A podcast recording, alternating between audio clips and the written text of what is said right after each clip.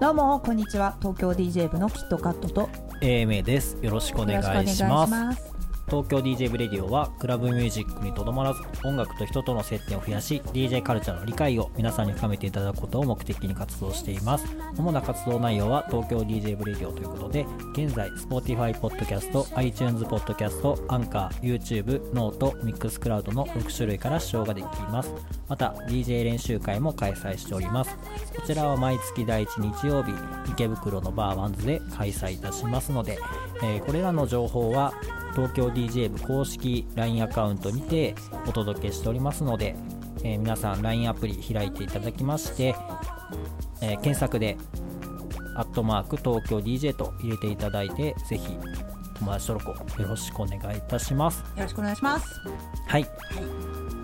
4月は？はい5日ですね。第1日曜日が。そうですね。はい、はい。こちらまだ募集はかけてないんですけどそのはい情報も、あの募集公開した場合ははい。先ほどの公式 LINE アットで、えー告知するということで受け取っていただける方が増えるといいなと思ってますので、はい。ぜひ登録してくださいで3月のねあの開催の時も結構年齢層が幅広く学生さんも参加してくれたりしてそうですね。結構ね19歳とかでしたね、そうですよね、はいなんか私たちがやってるこの練習会は東京 DJ 部の部活ということなので、はい。そんなスクールって感じでもなく、はい。なんかコミュニティな機能を持ったそうですね。ワイワイした感じですね。はい、まさにあの東京 DJ 部の部という部活を体現しているもの、部員募集みたいなですね、そうですね。部員もうなんならねもう皆さんあの関わっていただいた方あの部員っていうこと自分で名乗ってますからね。はい。はい、ありがたいことに。ありがたいですよね。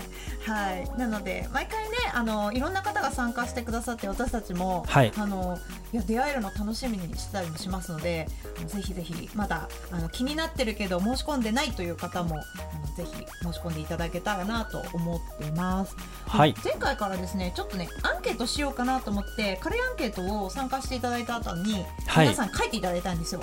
はい。そしたらあの結構例えばイベントの内容良かったよとか花丸つけてくれたりとか、はい。あの総合的な満足度とか大変満足とか満足とか、はい、結構ねまた来たいとかありがたい感じに結構しかもあのリピーター多かったですよね。はいそうですね、はい。2回目の方が2名はい。はいでえっ、とちょっとね私たちが気になったのが イベントのボリュームがちょっとやや多かったみたいな。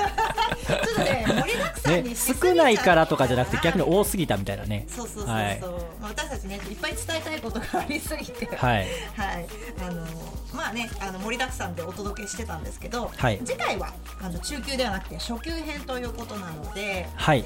これから DJ をやってみようかなとか DJ が何してるのか知りたいなという単純にそれだけの方でも全然あの楽しめるような内容でやろうかなと思ってます。はいはいまたねこんなこと学びたいっていうアンケートのあのところにもですねいろんなジャンルの歴史とか背景学びたいっていう人もいたりとかあとミキサーのエフェクトのかけ方ですね。はい。とかあとカットインのつなぎ方とか、はい。あと曲の探し方。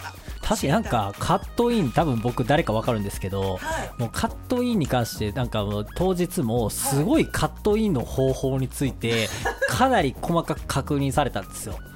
はい、はい。だからどうしてもカットインしたいみたいです。はい。はい。あそうなんですね、はい、やっぱどうしてもなんかね説明がミックスとして説明してることが多かったんで、確かにカットインでこうミックスをするっていう横フェーダーってことですかカットインってですね。カットインまあ横フェーダーでいくかもうフェーダー上げっぱなしでプレイボタンを押すか誰だか思い出したような気がします、はい。なんかねそのつなぎ方をすごいやりたいんだと思うんですよ。あー、はい、はいはいなので確かあの今までずっとその重ねる形でのミックスの方法をメインでやってたのでビートを合わせてみたいな、い。カットインの、ね、ご要望もあるということなので、ちょっとその辺も R&B の DJ さんは結構レコードでやること多いんですけどそうですね。フェーダーをハウスとかテクノとは違って横のフェーダーを使ってやるんですけど、結構カットインで次の曲にこうどんどんどんどんいくようなはい。ことをやられてる人が多いんでちょっと、まあ、こういうやり方もはい。私たちもちょっとね、えられるットインって難しいと思うんですよね僕。難しいと思うなんかミックスより全然難しいですよね。がはい。ちゃんとしてないと、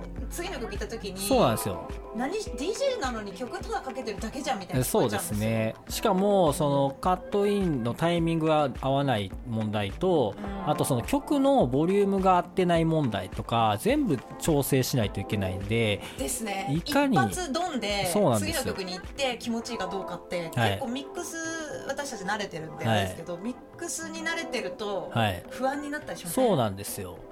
もう一発勝負じゃないですか。ミックスってまあこれあかんと思ったら勝負下げたりできますよねい。ろいろ。はい。という感じではい。ちょっとまあはい。内容はそうですね。あのフィードバックいたただいたあのをベースにまたねはい。R&B ヒップホップの DJ さんにちょっと来ていただいてはい。あのあの心当たりやるんでは、はい。いあのね曲のつなぎ方ってい。ぜひぜひあのおじさんに登場していただきましょう。はい、はい。ぜひぜひ。私ということで。の同級生のはい。はい、はい。承知いたしました。はい。ということで先あったことはい。えーその DJ 練習会終わった後にそのまんま、あのークラブイベントと化して実際に営業を、あのワンズでやることが多いんですけども、ははい。いあのオーナーの DJ のヘイ君とみんなでこう B2B な感じではい。やりましたよね。そうですね。はい、で盛り上がっまあそうなんですよ。で練習会来てくださってる方も残っていただいてみんなで盛り上がるみたいな感じでやってるんですけど、まあ、結構まああの練習会から飲んでて、はい。まあ、飲むお酒を結構飲んで深い深い感じになってくると、はい。絶対あるのが、はい。えっと、USB とヘッドホン忘れる問題、そうなんですはい。よね、これ何回やっても忘れるんですよ。僕めっちゃ忘れますしキッドさんもめっちゃ忘れるじゃないですか。はい。はい、でしかもなんなら僕忘れてるやつをキッドさんが持ってくれててキッドさん自分のやつを忘れてるみたいな感じの、もうわけわからん。今回今回ですよ、はい。今回あのアマちゃんの USB 私拾ったんですよ床で。え落ちてたんですか？はい。床で拾って、はい。であこれは絶対アマちゃんだって私は分かってるんで、はい。あのこれだよねって写メを撮って、はい。こうアマちゃん忘れてるよって送ったんですけど、はい。送ったはいいんですが私自身が自分のやつを忘れてて。そうですよね。そうなんですよ、であのーオンアンドオンっていうパーティーを私やってるんですけど、はい。そのオンアンドオンでノベルティで特別で作ったあのストラップがあるんですね。あーありますね。レコードの形してて、すごい気に入ってるんですけど、はい。それを USB につけてるんで、はい。まあ、多分なくすとオンアンドオンの人なんだろうなってわかるじゃないですか、で私も結構それ SNS に上げてるんであのストラップはキットカットさんのだと。気づいてくれるかなと思ってて、はい。でいつもそれ使ってるんですけどそれの1個を忘れてきちゃったんですよ。で、はい。あのオーナーのヘイ君に「オンアンドオンついてるやつなかった?」って言ったら「ないっすね」って言われてえいやなかったんですか？多分ここら辺にあると思うんだけど、もう一回探してもらえないかなってしつこく言ったら「はいありました」って言ってああったんですか？あのそのオンアンドのストラップがついてる USB をなくしかけて見つかったこと5回あります。え ストラップのおかげで説明しやすいんですかね？なんででしょうね怨念怨念ですよ。怨念ですか？念が入ってるんでなんか結局見つかるんですよね。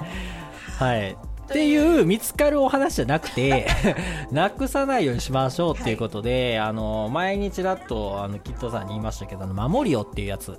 はい。はいこれあの忘れ物防止タグなんですけど皆さんご存知でしょうか？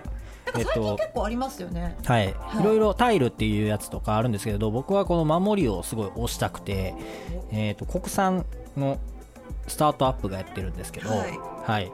えー、と守りをはあのーまあ、お札お札というかなんていうんですかねお守りの形キーホルダーみたいな形になってる、はい。えー形状のもので大体まあ3000円か5000円ぐらいの間ぐらいの価格帯なんですけど、えーそれをつけてそのスマホにアプリを入れるとそのスマホから離れたらスマホでこう通知が来るみたいな風になってるのでまずまああの酔っ払ってても、まあ、気づきやすいっおていうことなんですよ。はい。で、えー、とまずそれを USB に取り付けるじゃないですか、はい。はい、でヘッドホンも僕結構忘れるんでではい。ヘッドホンなんかそのキーホルダーみたいなのつけたら邪魔になっちゃうじゃないです すよね。でヘッドホンはその守りをでもなんかあのフーダフーダっていうやつがはい。あのあってシールみたいになですよ。はい。はい。お札みたいな形なんですけど、まあ、シールになってて、はい。ちょっと分厚いシールみたいな。へそれはあのペタって貼るタイプなんですね。えなんでヘッドホンのなんか側面とか頭の部分とかにはい。貼っておけば、ヘッドホンも忘れないんじゃないかと。はい、で電池が大体半年か、まあ、それ以上ぐらい持つんですよ、で電池がなくなりそうだったらアプリで教えてくれてであの交換プログラムみたいなのもあって、あのアプリから注文できるみたいになってて結構ね UI が素晴らしいサービスでですね。で守りをっちょっと僕めちゃくちゃ押すんですけど、あの例えば結構いろんなところとコラボをしていて、あのどうやっても見つかるようにしてくれるみたいな。例えば電車の忘れ物センターとかに守りをのなんかアンテナみたいなの立ってて、忘れ物センターに守りをがついたものが届くとアプリに通知が来るこにここに来ましたよ。みたいな。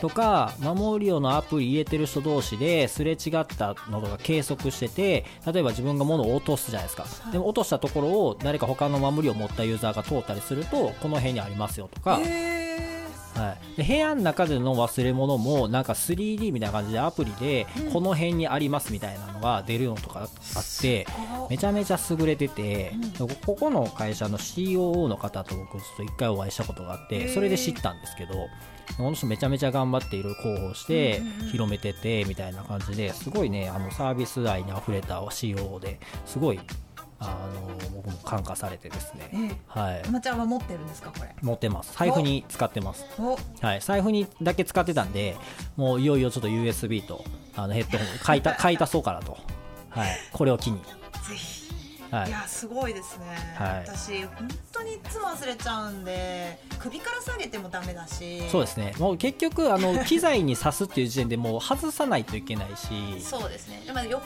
ってるっていうのも一つなんですけど、はい。はい。あとはあの B2B って言って、はい。みんなで USB を挿して何曲かずつ 交代をするっていうのが一番危ないんですよ、そんねはい。なあの次の人が自分のかけた曲をはい。繋いでくれてる間、はい。抜けないじゃないですか、そうすると忘れちゃうんですよ、ね。はいそうです。終わってすぐね抜けるんやったらいいんですけど待っとかないといけない。っていうのがあってそれでもあの、乾杯とかしてると忘れちゃうね。そうですね。はい。はい。なので皆さんあのーぜひ守りを購入していただいてい。やいい啓蒙していこうかなと。聞きました。はい。はい。ということでよろしくお願いします。はい。はい。はい、今日のテーマに行きたいと思います。はい、今日のテーマはえ UK 音楽シーンの重要人物 アンドリューアンドリューウェザーオールさんについてお話したいと思います。イエ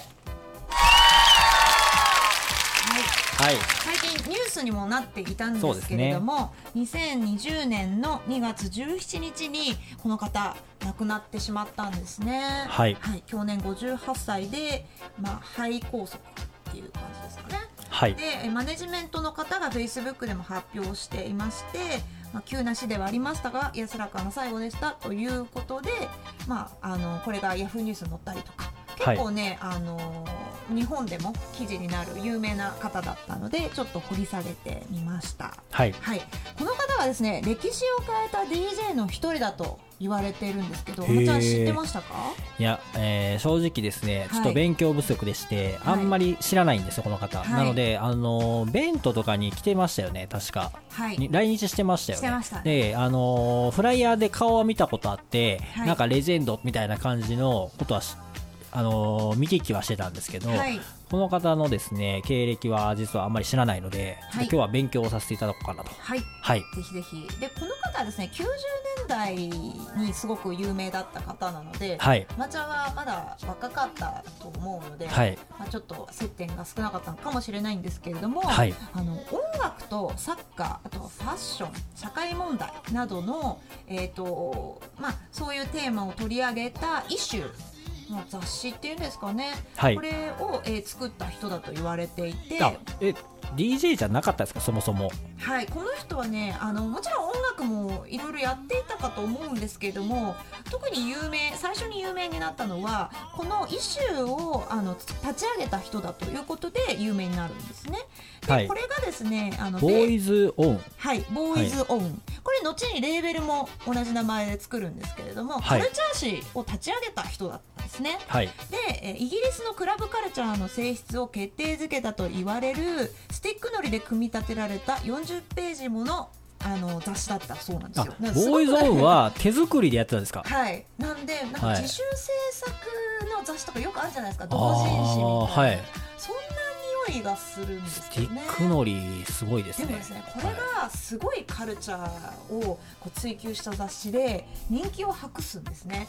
で世界で初めてアシッドハウスについて書いたとも言われてるんですよ。なので結構カルチャー誌としてはもうこの時代すごくこう先駆けみたいな感じで、あのまあもともとこの人もねあのこういうのを立ち上げるほどカルチャーをすごく知ってる人だったからだということになるんですけれども、はい。あのすごいそれが人気がありましたと。はい。で、えーこの後ですね DJ としての活動やいクラブイベントの開催を精力的に行っていく中でレーベルボーイズオウン同じ名前ですねを90年に設立しますはい。で、えー新たな、えーユニットセイバーズ・オブ・パラダイスっていうものを指導します。これはあの、まあ、グループですね。はい。で同グループのメンバーでもあったレディオアクティブマンことキース・テニスウッドと結成したトゥーロン・スウォーズメンと合わせてダブやポストパンクアンビエントを取り入れたそのダンスミュージックはベースミュージック以降の現在のレフトフィールドテクノの先駆けと言われているそうなんです。よへえなるほやどってる方はこの人のことを結構知ってる人が多いと思うんですよね。そういうことなんですね。はい。じゃあちょっと代表作を聞いてみたいと思います。はい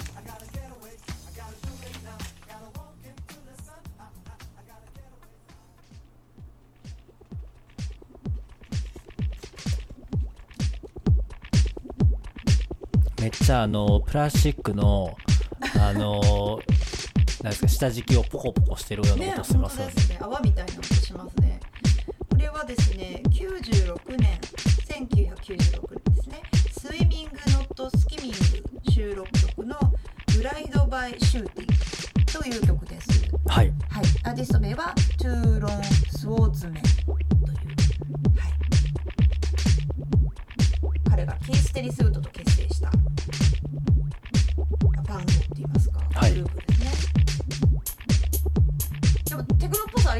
そうですね。でも結構かっこいいですね。なんか、あの全然古い感じしないです。96年。はい。はい。ポコポコポコっていうのが すごいきね可愛いですよね。へえベントとかコンタクトでかかってそうですねいいですね。なんかテクノっぽいですしちょっとハウスミニマルテクノハウス？っぽい感じもしません？入ってて。かはい。アシッドハウスのムーブ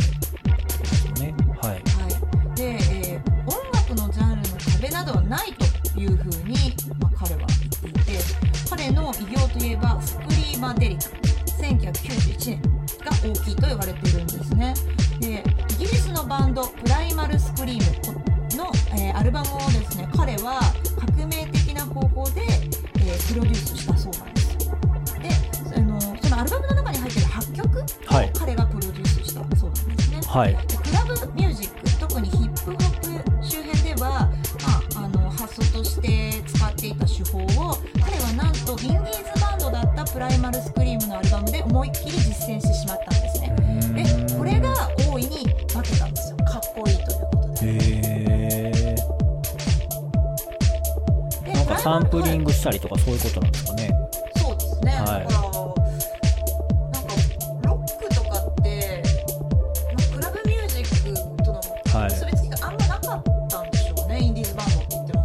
そうですね。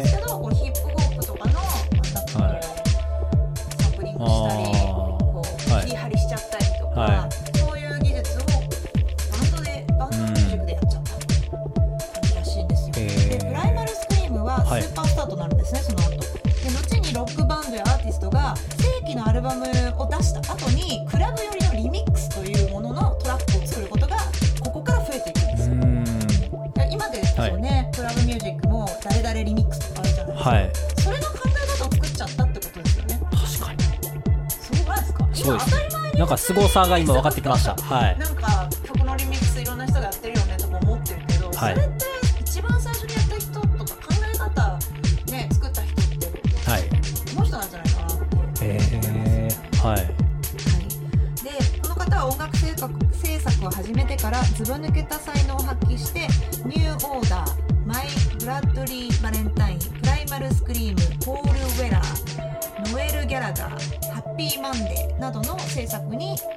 わっていったそうなんですね、はい。リミックスも提供したりしたそうです。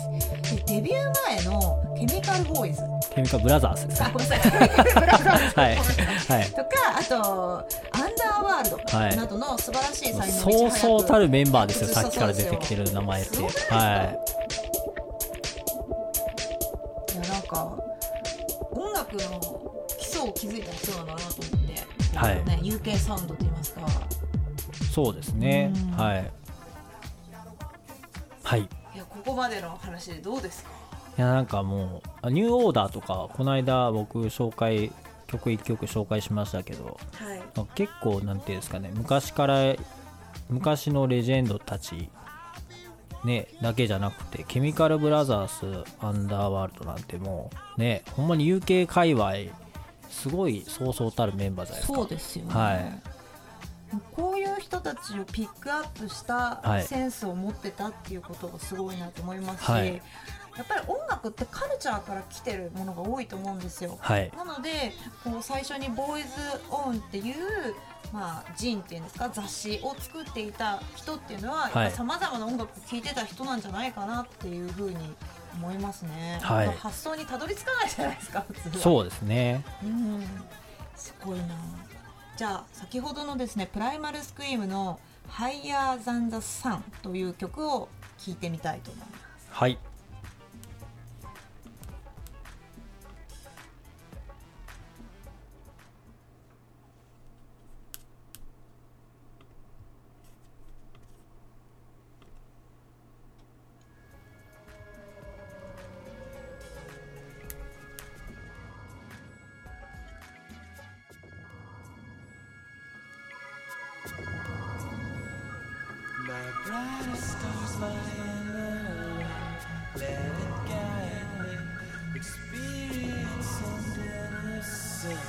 ンビエントな感じですね。はい。はい。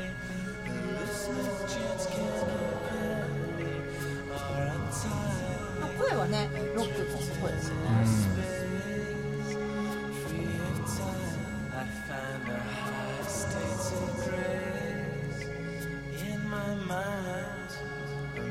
これなんかこの曲のジャケットも可愛いんですよ。なんかいたずら書きみたいな。えそうなんですか？はい、太陽みたいないたずら書きみたいな可愛らしい。ほんまですね。子供が描いたやつ。はい。なんかアンビエントとかなんかダブとかテクノとかなんかいろいろ混ざってる感じがロックの声に合わさってる感じですね。そうですね。うしかもまあこの時代なんでまあ今でこそまあ当たり前にこういう曲ってあると思うんですけどそういうのも珍しかったんでしょうね。ん、そうですね。はでこの方はですねロックダンスのクロスオーバーのパイオニアとして90年代の UK のレイブムーブメントを推進。レイブですか？あそうです。レイブです、はい。えあの反復ビート禁止の。はい。はい。つながってきましたね。はい。で以後世界やプロデューサーに大きな影響を与えただけではなく近年のエレクトロニカから EDM ブームに至るまでを多大な影響を与えたキーパーソンとしてとても有名だったんですね。はい。はい。なのでロックをダンスミュージックにしてしまったバーですよこの方がで先ほどもありましたけどフレーズを切り張りしてループしたりとか、はい。あとエフェクトやディレイあとエコー処理をしたり音色も調整してプロデュースしたんですね。でこの曲めっちゃかっこいいですね。かっこいいですよね、はい。こんなクラブでかかったら超かっこないですかいいですね。でですねこの方面白くて BPM122 を超えないパーティーとかも企画するんですよ。へえ2009年頃からは BPM122 を超えないパーティー、はい。ラブフロムアウタースペースというものを立ち上げてこのイベントでスピンするための曲を作ることからスタートしたユニットアスフォデルズを結成。そうですね。パーティーありきで結成しちゃう。そうですね。パーティーありきでしかも曲を作るっていうね。ははい。い、で、えー昨年の8月24日に東京の表参道のベントにいらっしゃったのが、まあ、日本でのあはい。ラストセット。オープントゥーラストやったんですか？はいそうなんですよ。すごいですね。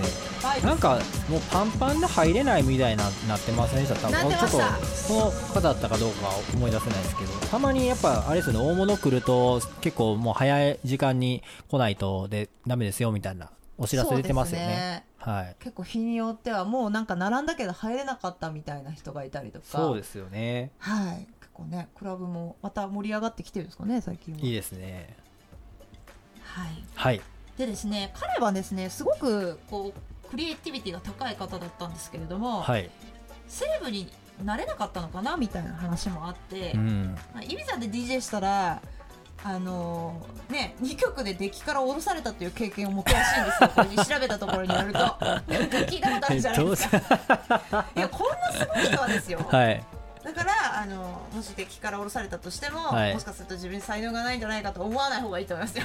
あ まあでもねクラブ側とかのオーガナイザーさんの意向でとにかく踊れる曲をやってくださいとかあるじゃないですかそういうの。それでねできる人だったんですよ、はい。そうでしょうねはい、はい、なんかちょっとこうウォーミングアップな感じで、うあのじわじわ上げていこうかなと思ってたら、い。もうやめてくださいみたいな。そうなんですよ。やっぱこの人考え方作っただけあって異端だったんですよね。この人。あはあの、はい。すごい人なんですけど、やっぱり理解されるまでに時間がかかって、はい。なんか今はそんなお客さん求めてねえんだよみたいなこと言われながらもブレなかった人うなんですね。ん。まあやっぱね、うん。そういうなんていうんですかね新しいものを作っていくタイプの人だったんで、うんうん。そういうところもあるんでしょうね。そうですね、はい。でなんか自分の音楽に対して僕はすごく忠実だったっていうふうに言っていたりとか、あとはですね、えー心を売らなかったんですね。はい、はい。アンダーワールドとかケミカルブラザーズ以上にビッグになれたのにあえてそれとは逆の方向のマイナーな方に走ったというふうに自分でも言ってるんうですね。はい、ではいなんかトレンドがどうであろうと周りがどう思っていようと自分がやりたいことをやると。ね、ダブであれロカビリーであれなんであれその時自分が本気で愛情を注げるものしかやらないって言ってるんですね。いやー、うん。勉強になりますね。はい。はい。でなんかそのイギリスの音楽業界のまあ一人が、まあ、あれだけ大物でねあのアンドリュー・ウェザーオールってすごい人なんだけどあの自分が好きなバンドのためならすっごいちっちゃい場所でも率先して DJ をやるやつなんだよっていうふうに言っててうん。なんかすごいかっこよくないですか、いやめっちゃかっこいいですね、うん。はい。なんかやっぱ筋が通ってるじゃないですか、うん。言ってることとやってることがね。ちゃんと一貫してて、ね。説得力しかないですねもう、うん。はい。すごいです。いやすごい。なんかこれをいろいろ調べていくとすごい素敵な方だったんだなっていうふうにはい。なんか思いましたね。もっと早く知りたかったです、ね、あ、はい。そうだよね。それをこれを知って、はい。ベントのやつを見に行たらたかったです。ね。多分感じるものは違ったんじゃないかなと。そうですね。思いますね。はい、ちゃんとこれからあれですね。なんかちょっとピックアップしたイベントとかあったら、うんうんうん。事前にそのアーティストさんのことをここで取り上げたりとかうん。した方がいいかもしれないですね、そうですよね、はい。そしたらこれを聞いた人が行ってみようかなってはい思うかもこれ大丈夫ですか？エンマさんの話してないですけど。もう3月6日迎えますけど。ちょっと時間はい、またそうですね。またちょっとまたやりましょうか。今度ははいい、やりましょうか、ね。はいすいません脱線しましたけど。はい、ということで、まあ、今回は音楽やカルチャーに対してすごく純粋に向き合った、ね、偉大な方。はい。はい、アンドリュー・ウェザーオールさんを紹介させていただきました。はい、はい。ありがとうございます。奇跡の曲。奇跡の一曲、はい。私の曲を紹介したいと思います。はい。まずかけたいと思います。お願いします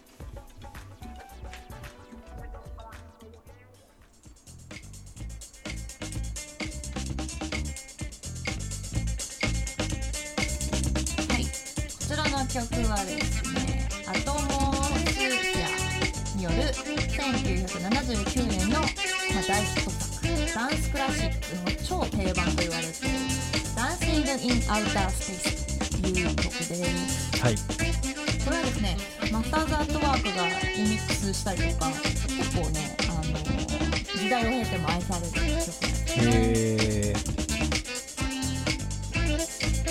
こういうの好きですすごい。なんか。なんかサックスの感じがはい。昔のディスコって速くないし、はい。ゆったり聞こえるからすごくいいですね。そうですね。うるさすぎないしお酒飲めるし。そうですよね。はこれやっぱこれグルーブじゃないですかグルーブの力が。効いてますよね。はい。速くなくても気持ちいい。はい。ということでちょっと1979年と私も生まれてないんですよね。はい今レトロな感じで入ってるじゃないですか。はい。なのであえてこの曲を紹介してみました。いいですね。リミックスバージョンも聞いてみたいですね。はい。なんかもうちょっとダンサブルになってそうですね。ハウスリミックスああ確かに。私ここ好きなんですよ。うにゃうにゃうにゃって言って。これなんだろうなんだっけなんだなんかちょっとギャグっぽくないですか？確かに。コントっぽいですね。そうそうそうそう。はアトモスフェアのダンシングインアウタースペースを紹介しました。い、はい、ありがとうございます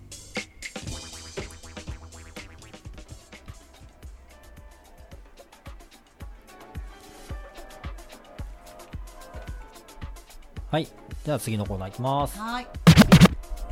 お便りのコーナはいー。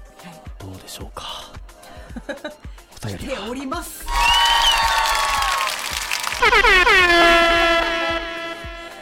ですね。はいのありがとうございます今日ご紹介させていただくのは、えー DJ の一生さんという方はい々存じておりますはい。はい。DJ 部の Spotify たまに拝聴しております。一生さんが聞いてくれてるんですよ嬉しいだって一生さんに直接なんかこのことをお話ししてないですもんはい、私もです。ねえこの間、一生さんが出てらっしゃるパーティーに行ったんですよ。ゼロでやってる。で、一生さんってバイナルでやられてる方じゃないですか。で、ゼロもめちゃくちゃ音がいいから、もう終わる1時間前ぐらいだったんですけど、ゆるりと回されてて。はい。ゼロでやってたんですか？あそうなんです。なんかゼロって皆さんご存知ない方いらっしゃるかもしれないですけど青山にあるクラブなんですけどあそこはもうすごい音にこだわっててやばいですよ。ね、壁とかにそのあの反響するパーツみたいなのをつけてて、なんか一説によるとあそこの店長さんが毎日あの位置を変えてるという、いうようなことを聞いたことがあります。そう本当かどうかわかんないですけど、はい、であの機材もメンテナンスすごいやっててオーバーホールしたりとかしてほんまにいい音が鳴るっていうのをかなり力入れててだからそこに出れる DJ さんってすごいやっぱねあのベテランの方だったりとかねやっぱ腕の実力のある方しか出れない。はい。はい。その日もやっぱり皆さん素晴らしい DJ の方がはい。パーティーやってたんですけど、はい。でラストが一生さんかな？であのディスコとかいろいろガンガンバイナルでかけてて、はい。でそのそこに行って次の日ぐらいに「ありがとうございました」みたいなはてくれてみたいな感じでお返事をくれた内容なんですけどこの Spotify をたまに拝聴してますって私何も言ってなかったんですけど、はい。あのメッセージくださって。嬉しいですでねはい。アーティストの名前とかあんまり気にしてなかったんですけど3年前くらいによく YouTube でベイパーウェーブあさってペーパーウェーブ。3年前にベイパーウェーブあさってたってすごくないですか？ね、皆さんちょっとベイパーウェーブご存知ない方はぜひあの前の前の前の回ぐらいですか、はい。なんかねちょっと前の回取り上げたんでぜひ。1はい。っていうのがありますか？らそうですねはい。楽しく拝聴できました。バイナルで最近、えー再発していますよねって言ってるんですよ。で私は知らなかったんですけえどそうなんですか、はい、なんか猫シコープさんのレコードを買ってしまいました。えー。って言ってるんで。猫シコープさん。はい、はい。最近再発した猫シコープさんのレコードを買われたというめちゃめちゃ旬じゃないですかじゃあ。いやーもうどこでかけるんだろうと思ってワクタイワクしてますけど。ミングすごいですね。はい。はい。これからもかけながら応援していますありがとうございます。ね。はい。ミッションさんも大注目のベイパーウェーブ。ね。はい。これあのこの間ねね。ドミューンではい。やってましたしね、そうですね。ライブ配信。そうですね。私はちょっと独断と偏見でベイパーウェーブその2っていうのをまたやろうと思ってるんですけど、はい。あのまっちゃんが全然ついてきてくれない。いやもうあのキットさん今あのベイパーウェーブボットになってるんで、はい。キットさんに写真を送ればベイパーウェーブかどうかをあの判断してくれるっていう。何パーセントベイパーがそうですね。この間の僕のヤシの木はあの50%やったんで、100%目指して。対象じゃなかったはい。ああ、ダメだったんですね。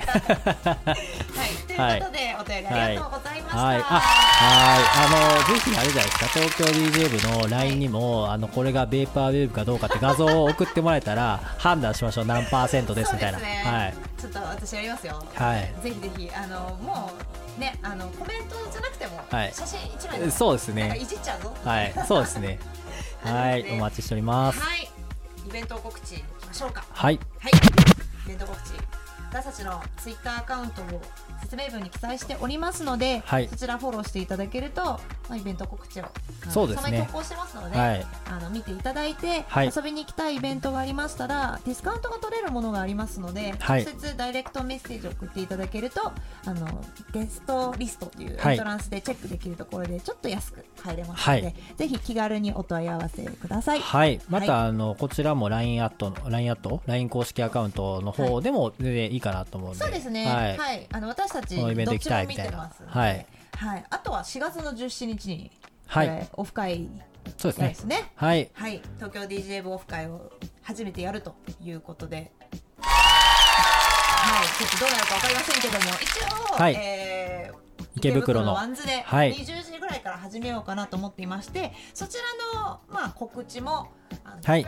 LINE 公式アカウント。はい。はい、あと東京 DJ の方で情報を、えー流したいと思っています、はい。その後はですね、えー私がレジデントを務める。そしてママちゃんもレジデントを務めます。オンオンというね、はい。パラダイスガレージを模した、はい。はい、あのパーティーをやりますので再開します。はい、はい再開します。これ、はいに2018年からスタートして、えー今はもうなきえー、とフレーム東京。はい。フレーム東京から始まってでクラブエイジアに移動して、はい。今もう最近もうワンズばっかりですね。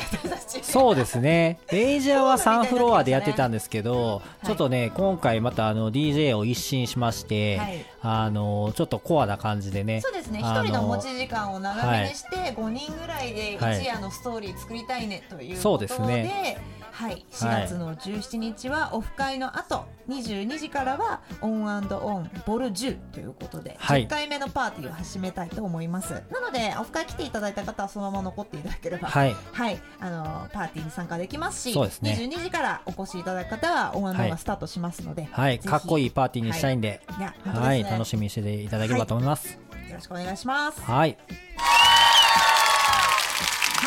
ディオは現在協賛してくださる方を募集しています。リスナーによるお便りも大募集中です。番組で取り上げてほしいテーマや応援メッセージもお待ちしております。え詳しくは説明文をご覧ください。東京 DJ 部のキトカットと A 名でした。